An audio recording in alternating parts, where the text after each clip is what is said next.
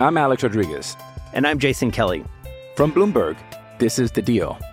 Each week, you'll hear us in conversation with business icons. This show will explore deal making across sports, media, and entertainment. That is a harsh lesson in business. Sports is not And, as uh, simple you know, I- as bringing a bunch of big names together. I didn't want to do another stomp you out speech. It opened up so many more doors. The show is called The, The deal. Deal. Listen to The Deal. Listen to The Deal on Spotify. With threats to our nation waiting around every corner, adaptability is more important than ever. When conditions change without notice, quick strategic thinking is crucial. And with obstacles consistently impending, determination is essential in overcoming them. It's this willingness, decisiveness, and resilience that sets Marines apart. With our fighting spirit, we don't just fight battles, we win them. Marines are the constant our nation counts on to fight the unknown. And through adaptable problem solving, we do just that. Learn more at marines.com. When you need mealtime inspiration, it's worth shopping Kroger, where you'll find over 30,000 mouthwatering choices that excite your inner foodie. And no matter what tasty choice you make, you'll enjoy our everyday low prices, plus extra ways to save, like digital coupons worth over $600 each week. You can also save up to $1 off per gallon at the pump with fuel points. More savings and more inspiring flavors make shopping Kroger worth it every time. Kroger, fresh for everyone. Fuel restrictions apply. Welcome to the New Books Network. Hello, and welcome to the New Books Network. I'm speaking to you from New Books in Sports, a channel on the New Books Network. My name is Keith Rathbone, and I'm coming to you, as I always uh, joke, live from Macquarie, but we're actually recording this at night, so I'm at home and not at Macquarie University. I am here today with uh, two amazing uh, researchers, writers, scholars uh, who have written a fantastic book on women's football or women's soccer here in Australia. The authors of the book are Dr. Fiona Crawford, who's a writer, editor, researcher, whose work engages with social, environmental, and sports issues. And she writes for a range of publications, including 442, and works frequently with Football Australia. And also Dr. Lee McGowan, who's a researcher, writer, and teacher working at the University of the Sunshine Coast. Uh, and his primary research interests are at the intersection of sport, culture, and community engagement. And together, they are the authors of Never Say Die, the 100 year overnight success of Australian women's football, out with University of New South Wales Press in 2019. Uh, hello, uh, Fiona, and hello, Lee. Thank you for joining us. Thanks for having us. Thanks for having us. Yeah. Yeah, I love I love the book. Um, we were joking before I turned on the recording. That's a very timely book, and and since it's a very timely book, I guess we should ask uh, how did you how did you come up with such a timely book? How did you develop this project? It's probably even worth going back to the beginning. So Lee and I met back in 2008 at an event called the Homeless World Cup, which is an it's a football event, and they use football to tackle homelessness, and that's where we sort of first crossed paths. And then a couple of years later, um, I was about to go back and do my PhD, and Lee had actually finished his PhD and became my supervisor. So it was we went through this sort of PhD journey together, and he got me across the line, which for which I'm forever grateful. um, and then once we got sort of past there, we started looked up, um, could see a bit of I think space or a little bit of potential, and then we talked about you know this project because we were constantly talking about football anyway because we both loved it and yeah we kind of figured let's give it a crack would you have anything to add to that lee um, that's my recollection of it anyway Well, look, I, I think that's uh, very generous of you, Fiona. I think that um, your PhD was an amazing piece of work, and um, like you, uh, it was it was just a privilege to be working with you on it. The um, I remember really distinctly us being at a W League game, and um, and the girls, my girls, who had been asking questions about when the game, when women had started playing and what was going on with it, and you you were the first person I asked to help me answer their questions because you you had had me at. I remember Fiona, we went to a game at ANZ Stadium in maybe 20 or maybe 2016, 2017, and there was mm. only 500 people at it. And then there we were last Saturday in Brisbane, and there's 25,000 people at a friendly. It was unbelievable. Yeah it was wild it's wild so i think i mean we were joking before we pressed record but i think we if we did anything right with this book, it was that we saw the potential um, and the uplift with women's sport, and we saw just how special it was and how many people would fall in love with it if it was given the right resources and attention. And I think, yeah, in, in writing the book, we both recognized the potential, but we also sort of, I think, rode on the coattails a little bit. Um, yeah, as people were falling in love with the Matildas, we gave them something to to work with. Yeah, I did. I'm I have to say, like when I was reading the book, um, you know, I, am a sports historian. I felt like I knew a fair amount about um, kind of, you know, the history of, of women's football, at least from a European point of view. Um, but I, I, have to admit, like I learned a lot about what happened in Australia, and I also kind of felt like there was a through line of not just recovery or rediscovery, but also maybe a kind of, you know, corrective. Like, hey, there's this great history that we can recover but also there's lessons for the now and, and what and what was happening in the past and maybe we should go back to some of these things so i'm wondering kind of when you were writing it did you write it as a kind of as a kind of corrective you know a, a call for you know real women's organization of women's sports or is that was that just me reading it in a particular mood i guess Keith, I think you've obviously been talking to the publicist for the book. It sounds like you've absolutely nailed the intent behind the book, but I'm going to hand it to, to Fiona to see what she thinks. Oh, I would agree with that, absolutely. And I think those were the constant conversations we had before writing it and while we were writing it. It's it was as much about here's some really fantastic things that have happened, but it was also about the same issues kept coming up and the same challenges and that you know it felt like women's football was overcoming so many of them and then having to overcome them over and over and over.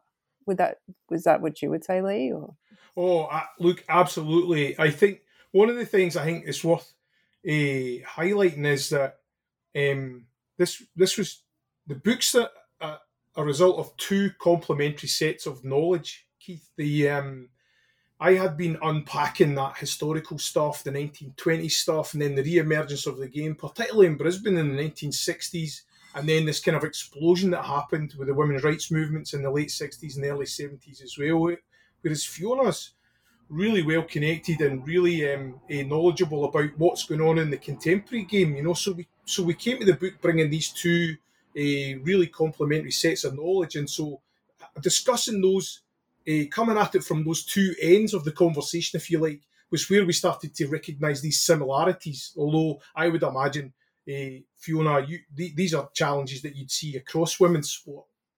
Absolutely, and I think part of part of the challenge is even working in the space because there was no media coverage, because the games weren't broadcast. If people like me didn't see it, because I was often the eyes and ears for the team, um, it was sort of in my head, or if I didn't know who to go ask about something or to get tipped off by a family member or another player about here's this thing you need to focus on, it never got discussed. And I think there's so much of that with women's football that, yeah, it was it was constantly us trying to find out and figure it out, and that that has happened until I think the last couple of years. So for you to have to go through historical archives has been one way of finding that information, and for me, it was that contemporary level of okay, I've met, you know, Caitlin Foord's mum and she's told me a story about driving back and forth from Wollongong. So we're gonna we're gonna investigate that a bit further. But it was it was relationships or it was being tipped off. And I think there's just so much more that we still don't know that is in players' heads or administrators' heads that we just yeah,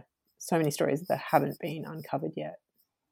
Yeah, that really strike. I mean, that really struck me in reading the book. Um, you know, I, I am a academic in Australia too, so I've done the trove searches, and so much of it you can find this amazing material.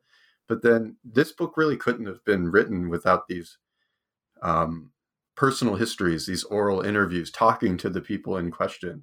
And so maybe you can talk a little bit about that, Fiona, because it sounds like that was that was your expertise. But how did you, you know, how did you make these connections? And you know, were people anxious to tell their stories or did you have to coax it out of them or you know?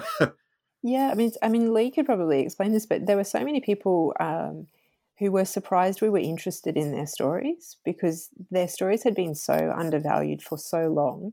Particularly i can't their name escapes me but i'm thinking the person who turned up to the fifa camp and was sent home lee that you wrote. Yeah.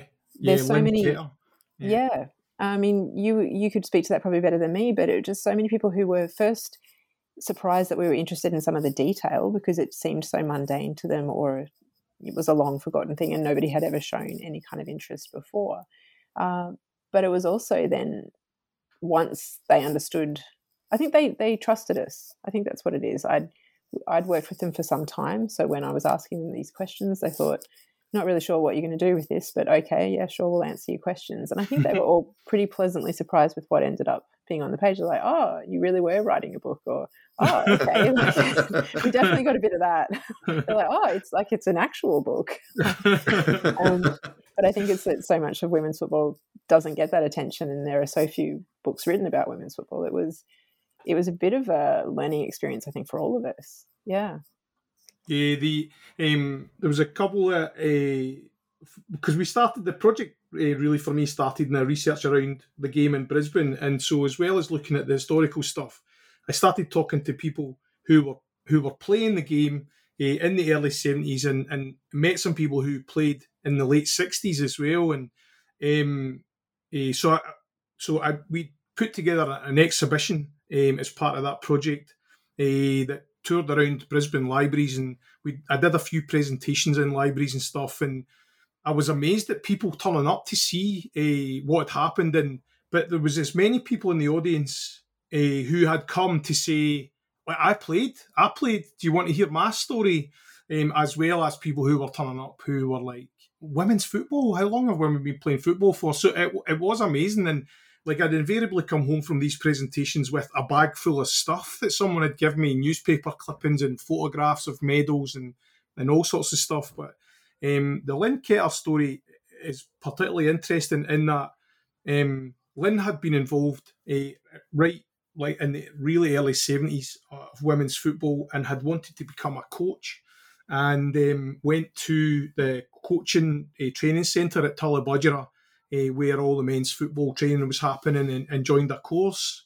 Uh, paid the money for a five day living course at Tallebudgera.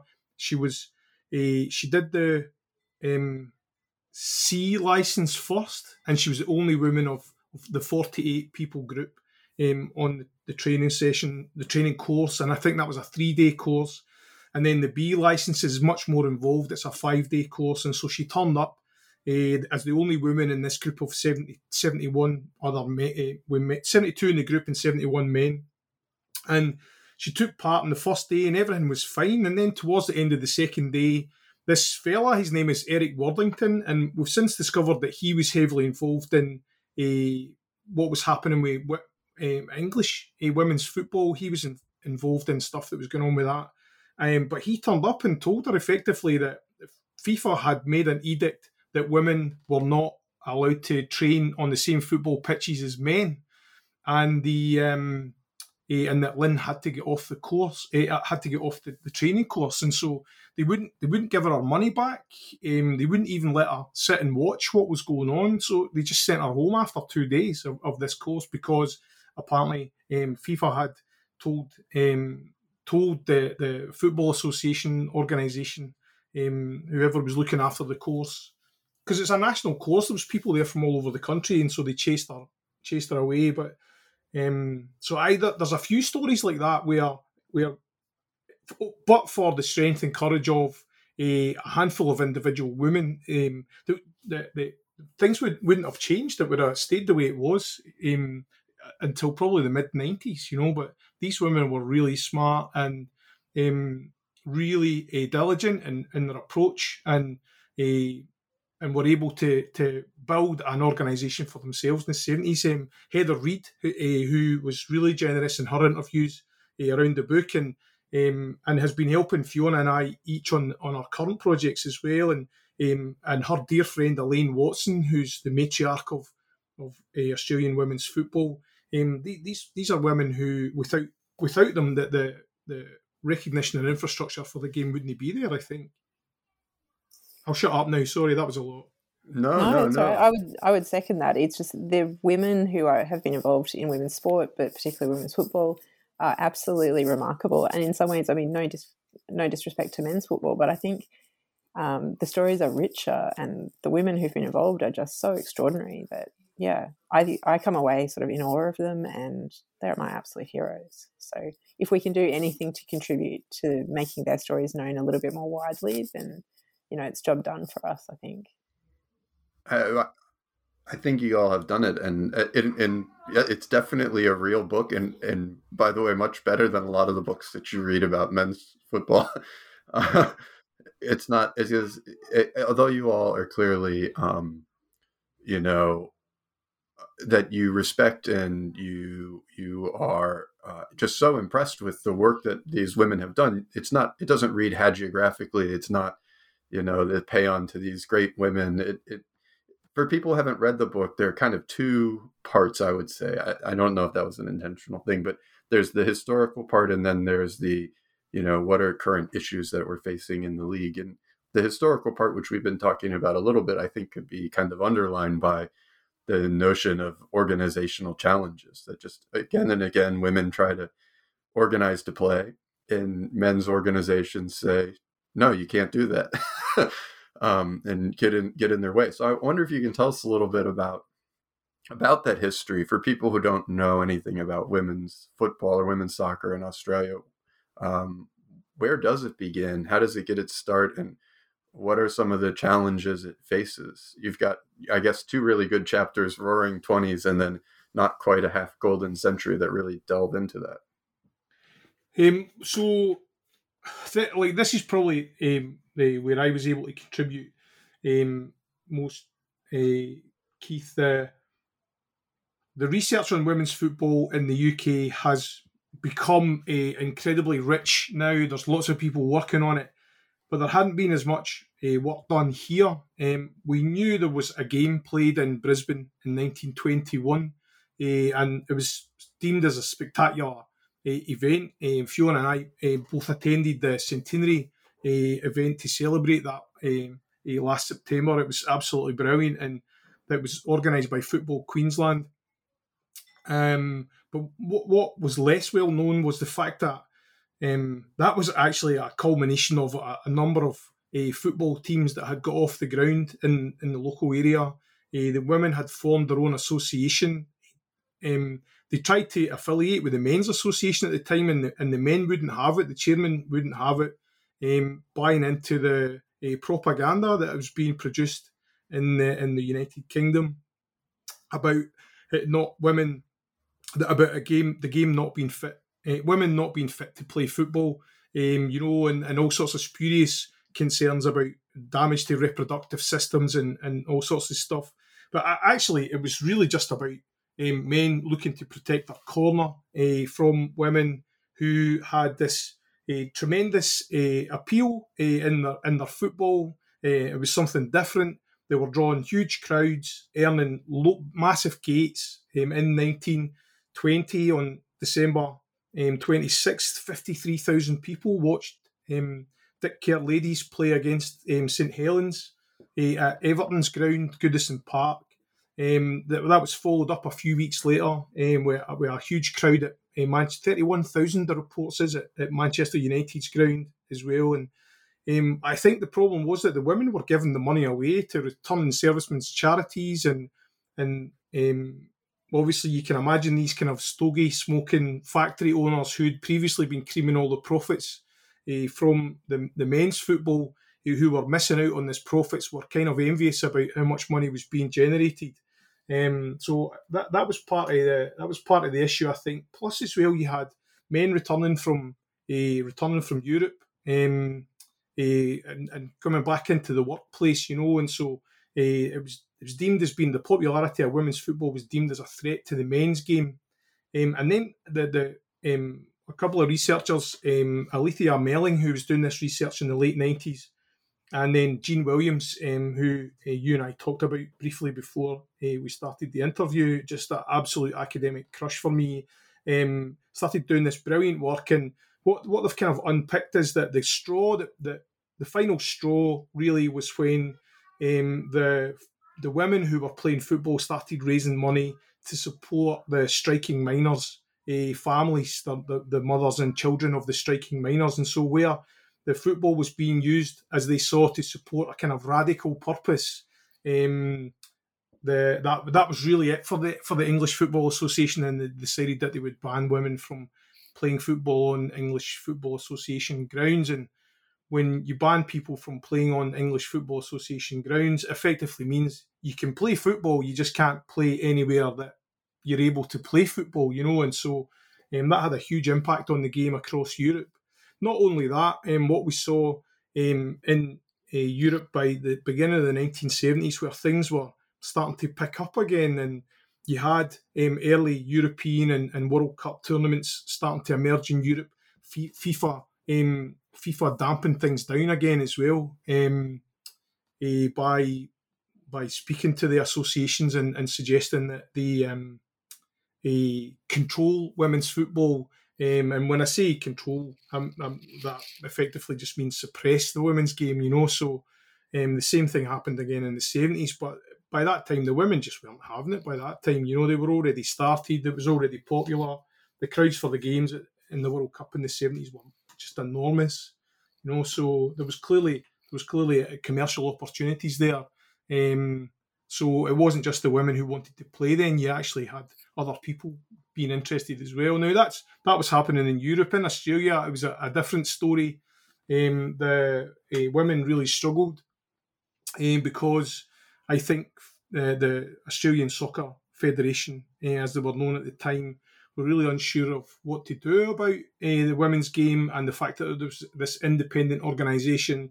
And really, I think um, were a bit naughty and tried to disrupt the game a bit as well. So, um, so it was a, a, different kind of challenge. Uh, well, the women's game was being sponsored by Martini and Rossi uh, and, and, other people in Europe. Um, the Australian game was scraping and, and struggling, and women were paying their own way and having Lamington drives and, and all sorts to start funding it.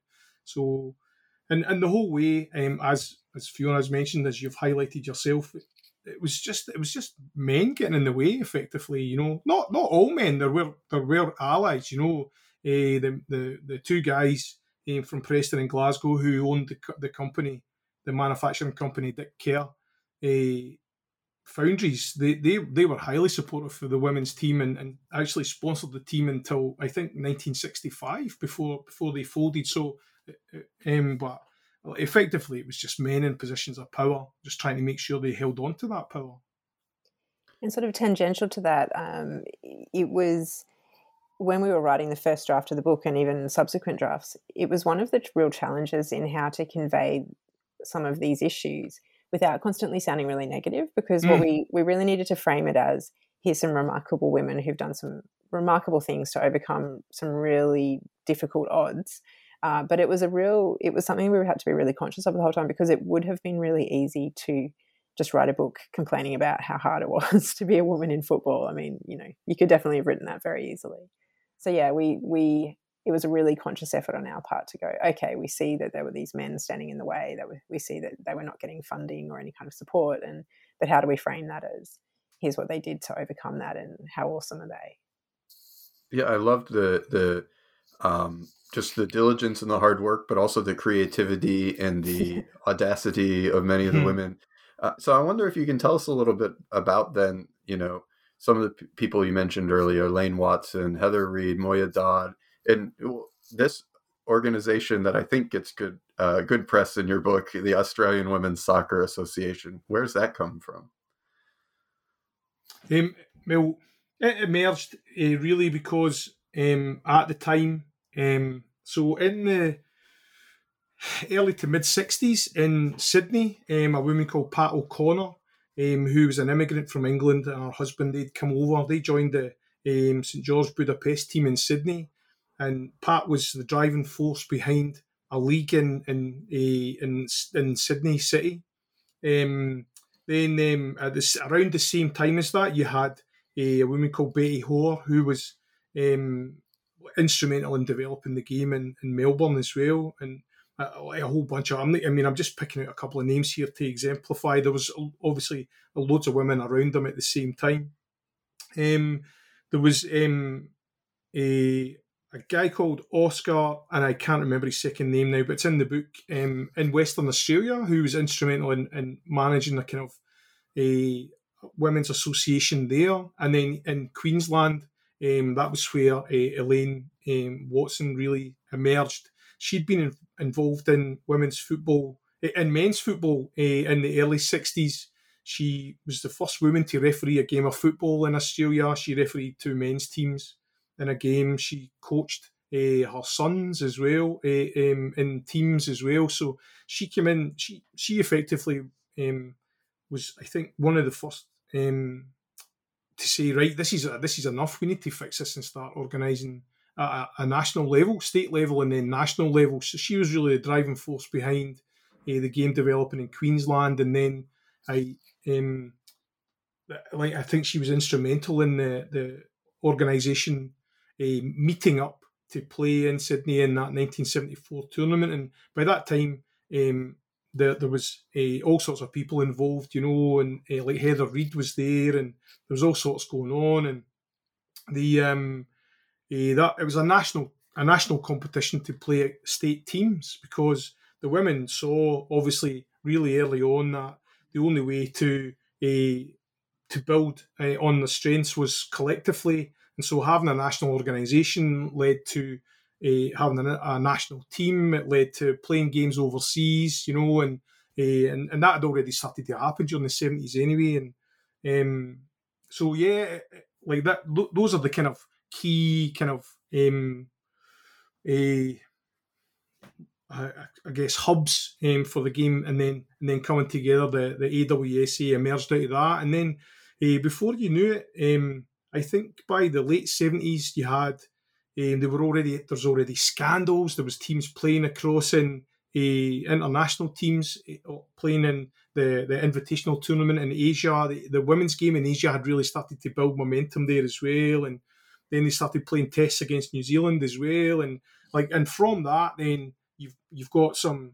They'd started to amass like a nucleus of really strong players. You, you mentioned Moya, Sue Monteith was another, Connie uh, Connie Byrne was another. Uh, Connie would later marry Jim Selby, who was the first coach of of the, the team at the. They were obviously the, the kind of proto Matildas, you know, the, the first national women's team. And so the um, uh, now you've got really good players hungry to play and gain experience. Then then they start looking at international tournaments and stuff as well. So it was um, the the AWSA was integral to building momentum for the game, not just in Australia but to connect with other associations like the New Zealand uh, Women's Association as well, and then uh, that led to the the Oceania group as well in, in the early eighties. So, um, and then and then really the they they were in charge in the, of the governance of women's football right up until the Crawford report um, forced them all, forced everyone's hand and made all the football associations all merge together.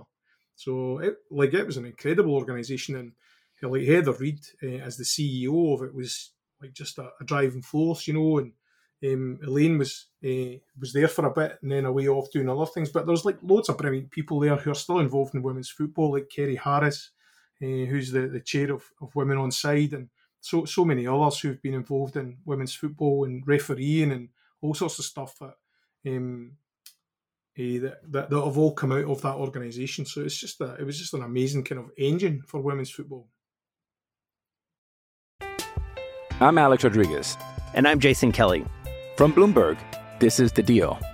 Each week, you'll hear us in conversation with business icons. This show will explore deal making across sports, media, and entertainment. That is a harsh lesson in business. Sports is and, not as simple you know, as bringing a bunch of big names together. I didn't want to do another stomp you out speech. It opened so, up so many more doors. The show is called The, the deal. deal. Listen to the deal. Listen to the deal on Spotify. I uh, I don't know if you want to jump in, Fiona, but I, I mean, uh, if if you since you mentioned the Crawford report, Lee, I mean that that in some ways that comes up in your uh, chapter, making uh, their own way, and my reading on it was that it felt like you were writing about it as a as a what's the what's the best way to put it? Uh, at best, maybe a mixed blessing. um, oh, yeah, yeah, so, yeah. yeah. What, what what was your what what's your uh, take on that? I mean, so that chapter making their own way, you really brought the game into the '90s, and um, so maybe you can tell us a little bit about what was going on in women's football, and yeah. Fiona will know better. Fiona know better. It was her dad that wrote that report, wasn't it? yeah, no, no relation, no relation. Um, yeah, I think that period in particular is such a tricky one when you're looking at women's football because, I mean, the men's football was taking all of the attention, but actually it was really. Um, it was taking the attention and the resources from the women's game. So that's mm. about the time that, that the AWSA was essentially forced to go under the auspices of Soccer Australia um, or whatever, you know, and then they later changed to Football Federation Australia. And um, but they had their own issues, and they were not really um, focused on women's football or interested in it or sending any resources that way. And so hmm. there was that real period around that time and around the Olympics where women's football um, just didn't ever get the injection of funding or attention that it could have. So I think when you look at women's football, particularly in um, the contemporary era, you can see so many, I guess, sliding doors moments where you think, oh, if that had just gone one different way, things would have been much further ahead much more quickly. And I mean, I can point to so many. So, for example, 2011, we were at the Women's World Cup. So I'm, I'm conscious this is jumping quite a way ahead from the Crawford report, but it's a, a good example of at the Women's World Cup you'd come off the back of 2007 where SBS had shown every game. Um, we thought, you know, something, there was a documentary. We thought there'd be some great stuff that would come from that, but it all kind of dissipated. And then you get to 2011 and they're not showing all the games at the World Cup. So that's a bit of a problem. They finally make it to the quarterfinals, at which point all the media get on board. So it is going to be, the game is going to be broadcast in Australia. And then the Matildas have an absolute, just a shocker of a game. It's just not up to their standard. But again, it was that that cusp moment. If they had gone one step further in that quarter final, uh, everyone really would have sat up. Resources would have flowed into the game. But instead, they went home and it all kind of dissipated. And then they didn't make the Olympics after that. So it fell away again. And there's so many moments like that. So for me, the Crawford report is a bit of a it's a juncture or it's a kicking off of a decade or two where you just think, oh, if yeah, if someone had just paid a bit more attention, thrown a few more resources their way, given them a few more opportunities, if a couple of games um, had gone their way, if there'd been some better sponsorship or some media coverage, we would have been a little bit further ahead. Than, like it would have been more in the space where we are now. Because, for example, 2011, um, the US lost that final, but they had such an outstanding tournament and they won.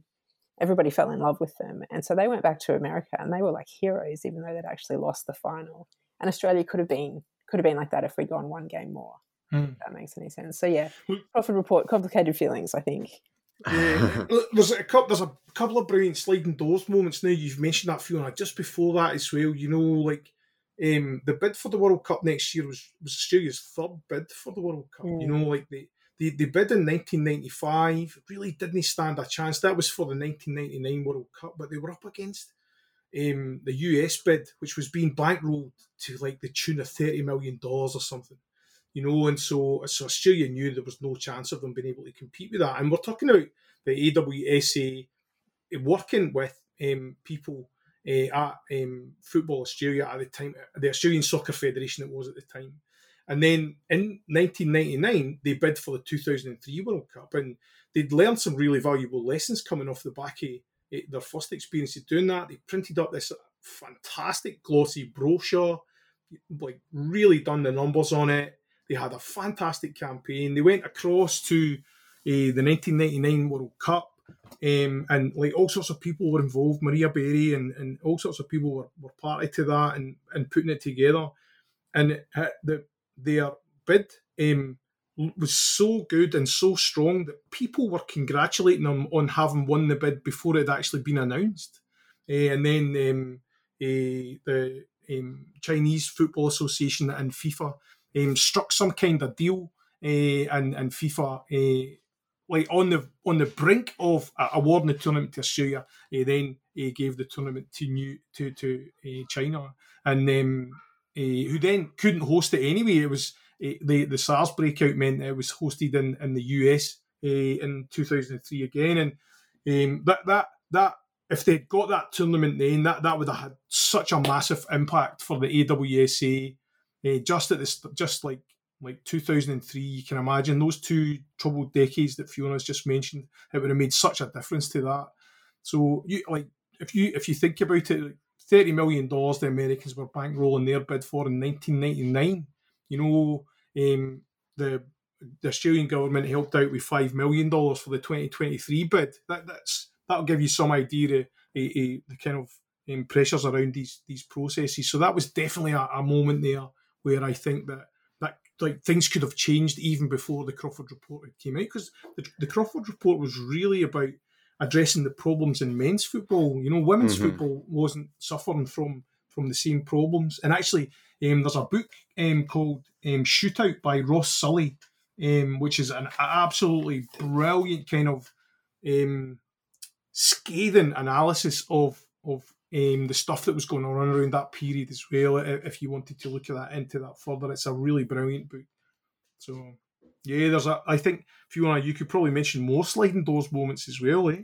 Yeah, maybe even the calendar. I mean, I'm hesitant to mention that because I feel like the calendar gets a bit too much airtime. It's the um, only thing so many... people might know, you know, if they're not. Yeah, it really is. And it's so tricky because I think there's much richer things that happened in women's football, but I also understand why it does get, you know, um, but it's that same moment of there's no funding in women's football. And although many of the players do feel quite empowered to have participated in the nude calendar, there's all these complicated um, feelings that you have around it because if they'd actually been being paid properly, if they had the proper opportunities, mm. they probably wouldn't have had to even consider participating in a nude calendar. So, yeah, it's another one of those sliding door moments. And it also, um, there were 12 players involved, but it did affect the entire team's sure reputation for decades. I think we've only recently kind of shaken it off a little bit, and I think it is still likely to pop up at various times. But mm.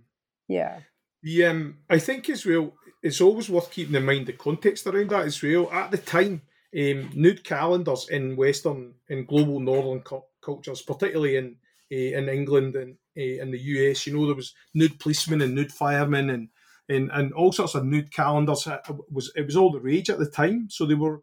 It wasn't really a, as much of a publicity grabbing stunt as as it's made out to be out of context. You know, um, uh, there's actually they've made a film about it. There's a really brilliant story about a country women's association in northern England doing one. You know, these women hiding behind their knitting and stuff. That was a a, a massive story uh, a couple of years, just just maybe eighteen months before. So they were really a big deal at the time. Um, and and as well, I'd say that um, as, as Fiona said at the time, it was about raising some some pay for the players, uh, for, uh, some some uh, compensation for their efforts because they weren't being paid; they were pretty much volunteering. And even then, at the end of the day, they didn't even make that much money uh, from it. You know, the amount of money that they, they each managed to gain from it was a pittance compared to um, a, a pittance compared to. Although there was the added benefit of some of them uh, being able to um, uh, leverage the experience and get some money doing a Japanese toothpaste advert after it, you know, and, and making a bit of extending the, the, the funding from it afterwards, you know. But um, I think it's hopefully we've moved past it now. Uh, people are looking at the football now. I mean, the crowds at the, the Euros was amazing. People are watching the football. People see the crowds are really different in that. And so hopefully we can move beyond it. Mm, and they're finally getting the broadcast and the media coverage that they should have had all along. So, and that makes all the mm. difference because when you can see the games, you can actually support the team and you can do that consistently. And that's what's really been absent, I think, even into the last five years or so.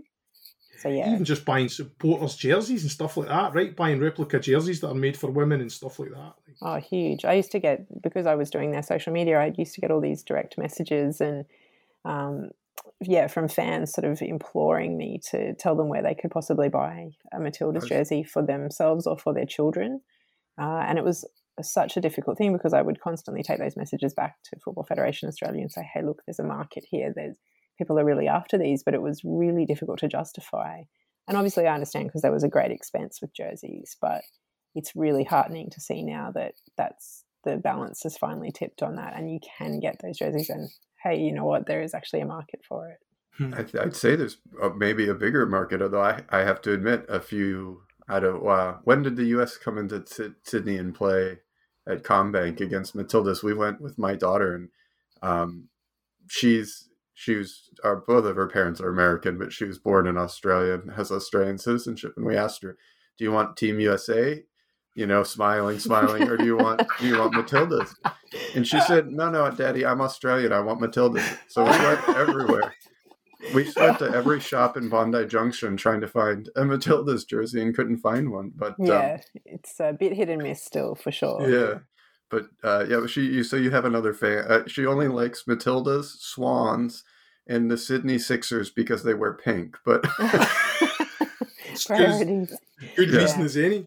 yeah, re- really, as far as I'm concerned, it's as good as reason as any. I, I would, uh, hearing you both talking about sliding door moments, so it made me think too, and we don't have to talk about this. I just thought I'd mention it. Uh, also, the men's bid um, and how much money the government spent on that mm-hmm. in, a, mm-hmm. in an utterly um, futile effort to get the men's game. And if they contributed that money instead to the women's side, they almost certainly would have.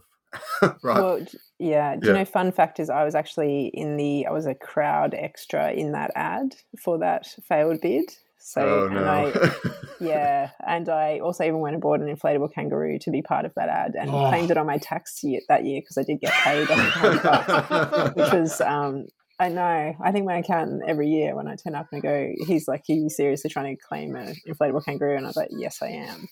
Um, but yeah, it is a bit of a sore point because it. I was so excited to be in that ad, and it was such a crushing moment. And yeah, it is like you say. There's so much money that, so much money that's thrown at the men's game with very little thought. I mean, and there's no they are not required to justify every cent in the same way that women's sport is whereas you are given so little in women's sport and yet you are you know eking out every cent and you're having to justify that there's you know there's a market or that you really do deserve this money and i just i find that quite things that are given to the men by default without any second thought uh, you have to justify and justify and justify in women's sport yeah, I mean, I, I don't mean to. I, if you wanted to say something, Lee, I don't mean to interrupt. But you, your last chapters of your book deal with some of the kind of contemporary issues that facing women's uh, football, women's soccer here in Australia. So you have your your kicking domestic goals, show them the money, overcoming injuries, coaches, the f- future is female,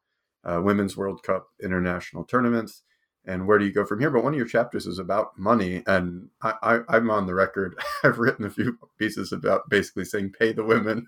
Yeah. Um, well, it was interesting. we yeah. the week we released the book, and I had written obviously that pay parody or a lot of those later chapters because it's the more contemporary stuff. Um, the the week we released the book, the Matildas announced their groundbreaking pay parity deal. So I had this moment, and Lee had it as well, of this absolute euphoria of releasing this book, and absolute euphoria of you know hearing the Matildas have achieved pay parity, and then that sheer terror where you think, oh my God, is our book immediately out of date? Uh, no, so it's impact. It's impact. Did, which was amazing though, because I went back and reread it and it remarkably did actually hold up. Like, obviously, it didn't say that they'd achieved pay parity, but you know, I don't know, thanking my past self, how I'd written the chapter was actually still it still kind of held up and it still made a lot of sense. So I was very relieved and very pleased. And obviously then media really wanted to talk to us about the book because suddenly you know everyone's talking about the Matildas pay parity. So it was a it was impeccable timing, we have to say. Well, maybe you can tell us a little bit about about the issue for people who aren't because not all of our listeners are Australian, so they wouldn't won't be familiar with with um, what the pay disparity was like in Australian football, and maybe why it was so um, so shocking that the Matildas were were uh, paid so much less than the men. well, I think there's a um, a really brilliant example of um, the differences when you look at um, the since 2016 the um, US women's national team have been earning more revenue for US um, soccer than the men's team. And in 2016, when that happened, the men's team men's players were still being paid more than five times the salary of what the women's players were being paid. And at that point, they'd already won like two, three, two World Cups, maybe three World Cups. You know, and so you're looking at paying your your World Cup winners um, a fifth of what the men's team were being paid. So, like, it, it, even if you don't go close to home, then there's the perfect example. And it's um, and the, the fact that it's not just about it wasn't just about parity; it's become a political statement for for football associations to pay their women the same as the men. You know, it like speaks to how a dramatic a move it is for outside of the kind of orthodoxy of a way the way that football's governed. You know, mm. I think there's that even before you look at the scale of the difference. Like. And I could probably just add to that is I was working directly with the Matildas doing their social media at the time, and I saw firsthand just how hard the players were working and how many things they were juggling. They were all working casual jobs. Uh, they were all studying. They were all then so generous. Every time I asked them to do something, there was never any complaint. I mean, they must have been exhausted fitting in everything that they were doing, plus doing all their training as an elite athlete. And one I put the example in the book, but Katrina Gorry was named the best player in Asia, and she hmm. literally flew back. So they they flew her back a business class seat. Um, but she went straight from there to working in a cafe because you can be the best player in Asia, but when you're a woman, you're not paid enough. So you have to still go work a casual job in a cafe. And she was actually having to field media inquiries by the, you know, the rubbish bins out the back of the cafe uh, on her break because that's how much she was having to juggle just to, yeah. And for me, that was a really stark reminder of you can be the best player and you still can't pay your bills. Thankfully, things are changing though. You know, like um, the the amount of football that's uh, been um, generated in Europe uh, at the moment. There, you, we've just had the, the biggest transfer fee for for a, a women player. Um, uh, the lassie for um, Man City's moved to to um, I think Barcelona for three hundred and fifty thousand pound. You know, so um, that's that's a sign of it's it will be a race now for clubs to get to the first million pound signing, um, and that'll be like that happened in 1981 in in uh, English football. So that'll give you an idea of how long it's taken for things to change. You know, um, uh, well, for a long, how long it's taken for women to receive similar recognition to the men, and all, all the rubbish about uh, people not wanting to watch it and there not being an audience in that. I think like you only just have to look at the Euros tournament there in, in June and July to see that that's that's a nonsense. You know, they they, they couldn't um, they couldn't the tickets were unbel- like difficult to get. You know, they were selling out all the stadiums um, massive crowds, 18 million people watching it from home in England. Same in Germany, uh, watching the final. You know, like like people are happy to watch it. They, they love the quality of the football. Um, yeah, so it's, it's really just like people who don't know any better uh, keep taking uh, cheap shots uh, at the women's game um, out of ignorance more than anything else, rather than giving it a chance. You know, like I still meet football supporters now, like been football supporters all their lives who are like, oh, I'm not watching the women's football, you know. And I, would be like, ah, sort yourself out, you know, like, I, I, just watch it. Just have a look and see. It's, the football's amazing, you know. So um, I think I think things are, are will change, you know, like um, really dramatically, but we're already on the way. And I think even better than that, when you look at clubs like Lewes FC, um, just outside Brighton in England, there, where the women, it's a club level, the women are being paid the same as the men. Um, it's a community club. Uh, whole families are going serving. They're serving fresh, healthy food at the food stand instead of pies and bovrils and, and the chips. You know, and uh, it's become a, the whole of community thing rather than it just being about guys going to watch a game of football on a Saturday afternoon. You know, it's it's a like that. That's the kind of thing that you go to the women's football for. It's great crack. It's safe. It's friendly. It's uh, it's a buzz, you know, and so like the more people see that, the more people will want to go. And if I could just add to that, I mean, I it's I don't I will never say that missing out on the 2003 Women's World Cup bid was a good thing, but gee, I think we've got to you know hosting it in 2023 is probably the timing could not be better. I think mm. women's football is on such um, the the ascendancy is just enormous, and I think we could not have timed it better. So I guess speaking of you know good timing, I don't think we could have timed it better to be hosting a World Cup. I mean, everybody is really starting to get on board with women's football, and if you're looking at the Euros, you think, God, it can only like how much bigger can it get? It's just going to be massive. No, I'm maybe uh, so. One of your chapters, and by the way, for people who are listening um, all these chapters on the contemporary issues they're really rich i really liked one of my favorite for example was about the coaching um, eh, but I, since you all are uh, seem keen to chat about um, women's world cup and the trajectory uh, and the timing of it. I wonder if you could talk about the trajectory of the Matildas. I mean, um, you know, where where do we? Obviously, the first women's team, national team in Australia wasn't the Matildas. Where do we get the Matildas from? What's what's their trajectory been in the last you know twenty years, and um, maybe your own thoughts on if we'll get to see them uh, hoisting any trophies soon. you may hope that, but as you might guess, I have a different view. yeah, I mean, Lee, do you want to start? Or? Well, look, the the the Matildas, the name didn't arrive until 1995, I think. Yeah. It was a competition. Yeah. And the um, uh, it could have been like, thankfully, it landed on the Matildas. It could have been all sorts of mad stuff.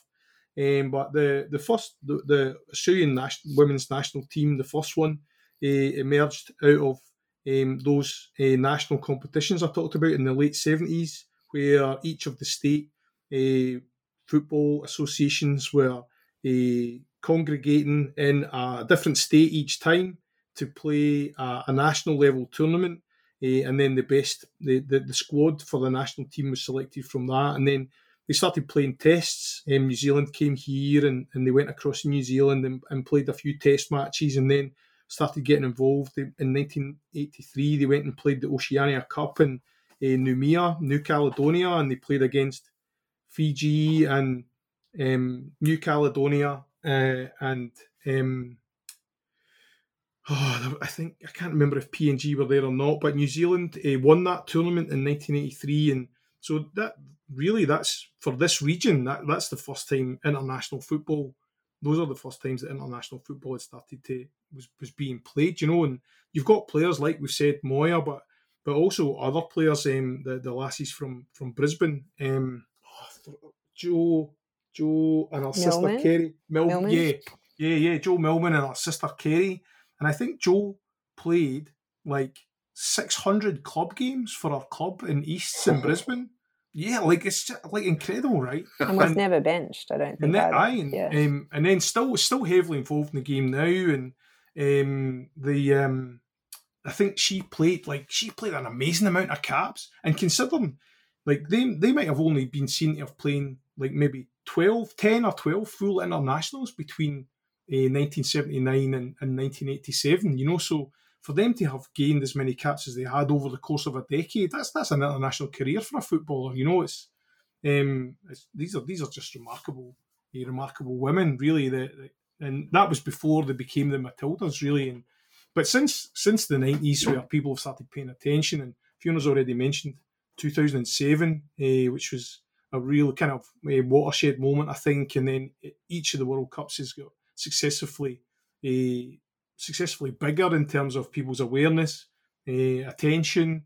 Uh, that the 2019 tournament was was incredible. You know, every game was televised on SBS, picking up massive audiences, and you know, like the I think there was like an estimated 5,000 uh, Australian fans travelled to uh, France and, and travelled with the team, and like that, like that's an, an amazing measure of popularity in the game. So, and now you've got the likes of uh, Ellie Carpenter picked regularly I see regularly uh, picking up uh, European Champions League medals and Sam Kerr on on million dollar, two million dollar contracts and all that. You know, it's it's just been a phenomenal a, a rise to to popularity. But it's all based on like hard work, quality, and luckily there's enough people still around who played in those early days who are able to kind of keep people grounded and remind them of and Sam herself, you know, like um, it was things were pretty rough when she started her international career as well. So there's this kind of brilliant sense of uh, being grounded,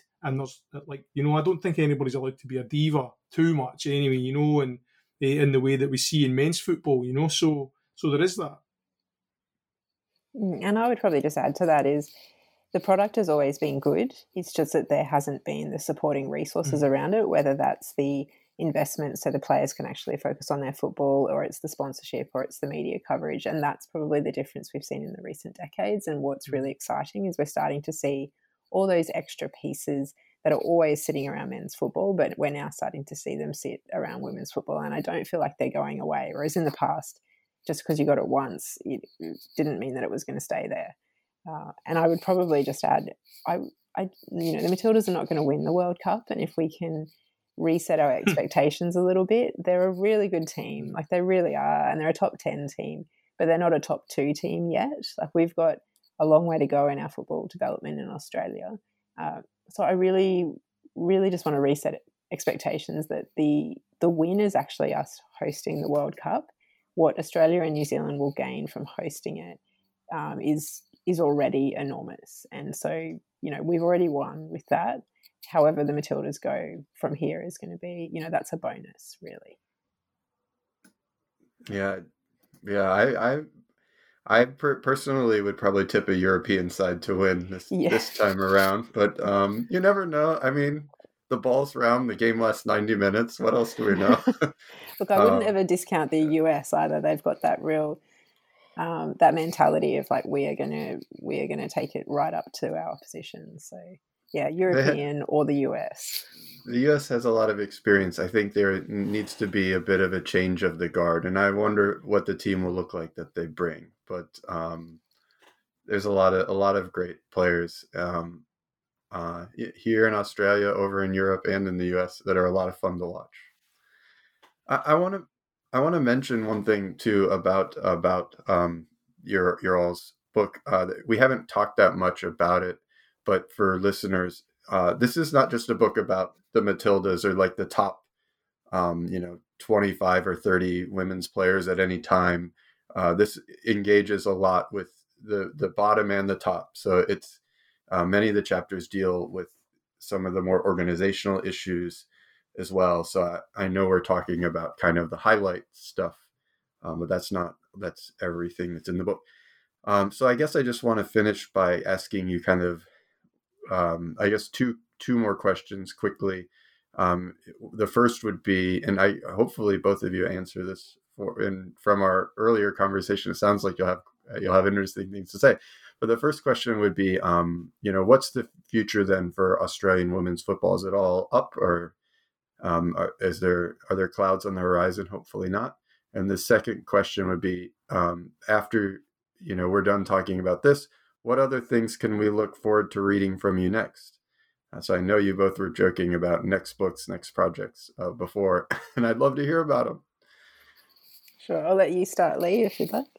Um, I thanks, um, Luke. I think um, I I was a uh, um, heartened to hear Fiona uh, ring the ring that message about um, temp, temp, tempering our expectations about World Cups, and I think you're right that um, the way the game is in Europe at the moment, like the quality of the football, Germany played in that final without their best player. You know, like it's they, like both those teams that got to the finals of the Euros are going to be really hard uh, for the Americans or the Canadians to beat. Um, so it's it's like if you wanted a kind of bellwether on where the football's at, um, the quality of the football that we'll see at the World Cup next year will be the best best women's football we've ever seen. I think. Um, so that's something that's really worth looking forward to. I think that um, whilst the the Matildas squad uh, may not be at the same level as those teams I've just mentioned, uh, what we're seeing in, in players like uh, Cara Cooney Ross and uh, Cooney Cross, sorry, and, and Cortnee Vine and, and, and Lassie Niven. And, you know, like there's some fantastic young players, Mary Fowler, coming through, you know. Um, so so the people like um, Rae Dower and uh, and the and the young Matildas coach as well, um, Leah Blayney, is it is it Leah Blayney? Yes. Fiona, have I got that right? Yep, Tanya um, as well. Yep. Yeah, you know, like these these are coaches who've ensured that we're not just looking at like a golden generation of players. You know, like there's re- a real kind of pipeline of quality coming through. So that's fantastic. I think that's that's really happening um, in terms of of how the game goes. And then, did you want me to hand to you now, Fiona, before I start banging on about the books that I'm working? Oh no, go for it. You're right. Um, so I'm we I'm working on um, three books at the moment, Keith. Um, uh, one we're just about to put finish putting together is an anthology of uh, called Intersections of uh, Creative Writing, Sport and Society, where we've put together an anthology about creative writing and sport and all, and all different facets of how creative writing and, and sport are used and uh, are, come together. Um, then um, I'm about halfway through finishing writing up a book called uh, Women's Soccer in Oceania. Um, that's why I was across in uh, Fiji for the OFC Women's Nations Cup. Really brilliant tournament to be at because with uh, New Zealand, who would usually be the team that wins that tournament, uh, hosting the, the, the Women's World Cup, um, they've automatically qualified. So for the first time in that tournament's history, um, it was looking like it, like it was um, definitely going to be a different team from Australia or New Zealand who've dominated that tournament in the past. So that was really exciting to be there for that. And Fiji got to the final, so as you can imagine, it, it was really brilliant. Um, the um, so we're working on that, and then no sooner will that one be finished in November, we'll finish up writing one called um, a beach soccer history. So we've been uh, looking at and investigating the development and history of of the game of beach soccer.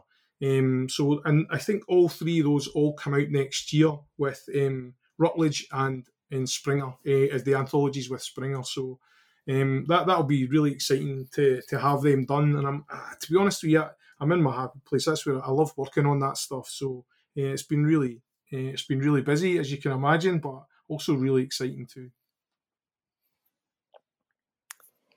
So if I go back to the first question when you were saying um, what does you know what does the future look like and is it going to be sort of all upwards from here? I think we're going to hit some. There are going to be some clouds, and that's actually probably not a bad thing because we've had a few years where it's been um, very exciting for women's football. But I think we need to really shore up some of those foundations. Um, and maybe that is one of those is resetting the expectations around the Matildas are a really good team, but they need they need more resourcing and more development pathways for players coming through. Uh, we've had the golden generation, and where we need something a little bit more solid than just talent. Uh, we've had we need some more resourcing, so you really are seeing players come through from those early years because that's what what's happening in Europe now. Uh, I think maybe going back to when you you mentioned coaching before, Keith, and that's a space where there really is some room for improvement. We as you know, we haven't got uh, a woman coaching the national women's team, whereas Germany, for example, has a, policy of uh, developing women coaches and even the players they go and do. I think, if I understand this correctly, they also do their licenses, so they're bringing through players and giving them a career path past their playing years. So I think lots of opportunities in that space for Australia to do a little bit better and so that maybe the next World Cup we can actually have a woman coaching and maybe an Australian woman. I mean, there's women like Rae Dower who are fantastic, or Leah Blayney, Tanya Oxtoby, as as Lee mentioned, and maybe it's time for them, or Mel Andreatta, maybe it's time for them to have the mentorship and the support so that they can actually really succeed in that top job as well. Uh, in terms of next things, is I've got a book coming out as well. Uh, it's about women's World Cups, so it will be out uh, early next year ahead of the World Cup. So a bit like Lee, I am feverishly trying to get that finished. Um, and yeah, then just really looking forward to the World Cup. I think it's, I know it's going to be big. I've been to a couple of the other World Cups and I've seen them grow year on year, and all the viewer numbers, all the crowd figures, um, the quality of the football, you know, surpasses the previous World Cup every time you see one but I still can't quite imagine how good 2023 is going to be. I just think um, what we're going to see in terms of the quality of the football, but also suddenly that awakening of um, worldwide interest in women's football. As yeah, if the Euros were anything to go by, I think it's just going to be extraordinary.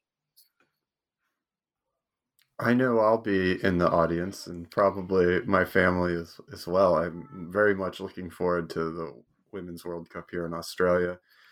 Oh man, this has been such a great conversation, Lee and Fiona. I've really enjoyed it. Um, thank you both so much for joining me. Thanks for having us. It's been fun.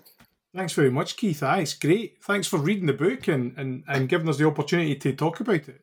No, the, the the the second best part of the this gig, other than getting to talk to other fascinating researchers, is getting to read the books and having a good mm-hmm. excuse to go. Oh no, I just need to read this book. thank you both. Yeah. So you all have been listening to uh, New Books in Sports, a channel on the New Books Network. I've been speaking with Dr. Fiona Crawford, who's a writer, editor, and researcher uh, whose work engages with social, environmental, and sports issues, and who writes for a range of publications, including 442, and who works frequently with Football Australia, and Dr. Lee McGowan, who's a researcher, writer, and teacher at the University of Sunshine Coast. His primary research interests are the intersection of sports, culture, and community engagement. And we've been talking about their fantastic, yes, it's a real book. uh, never say it's a very real book. You can you can pick it up very easily. Never say die. The hundred year overnight success of Australian women's football out from the University of New South Wales Press in 2019 in a very handsome paperback uh, that I that I have here next to me. And uh, of course, I'm Keith Rathbone, uh, coming to you live, as I say, from Macquarie University. Thank you very much for joining us.